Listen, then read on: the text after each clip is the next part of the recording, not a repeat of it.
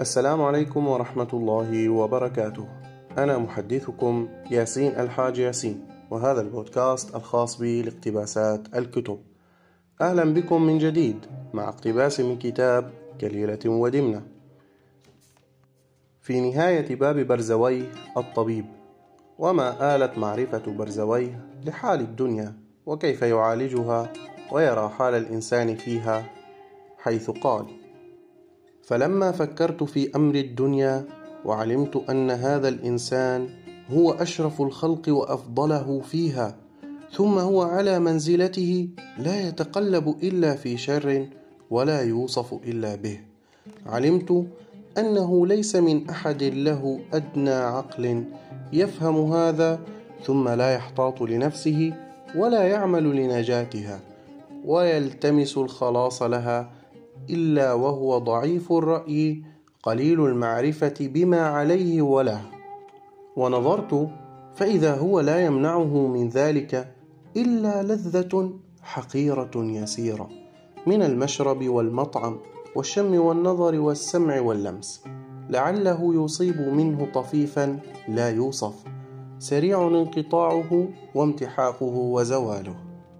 فالتمست له مثلا فإذا مثله مثل رجل ألجأه الخوف إلى بئر تدلى فيها وتعلق بغصنين نابتين على شفارها فوقع رجلاه على شيء عمداهما فنظر فإذا هو بأربع أفاع قد أطلعن رؤوسهن من أجحرتهن ونظر إلى أسفلها فإذا هو بتنين فارغ فاهه نحوه ورفع بصره إلى الغصنين.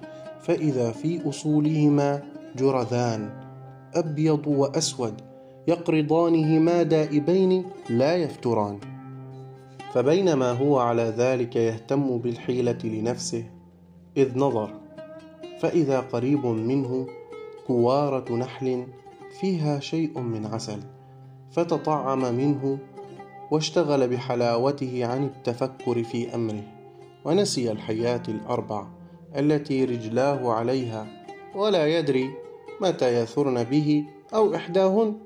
ولم يذكر أن الجرذين دائبين في قطع الغصنين وأنهما إذا قطعاهما وقع في فم التنين فهلك. فلم يزل لاهيا ساهيا حتى هلك. فشبهت البئر بالدنيا المملوءة آفات وشرورا ومخاوف ومتالف.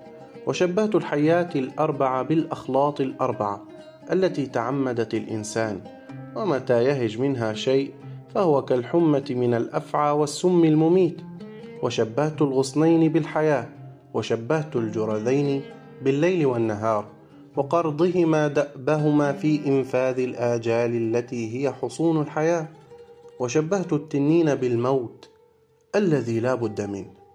والعسل هذه الحلاوة القليلة التي يصيبها الإنسان فتشغله عن نفسه وتلهيه عن التحيل لخلاصه وتصده عن سبيل نجاته.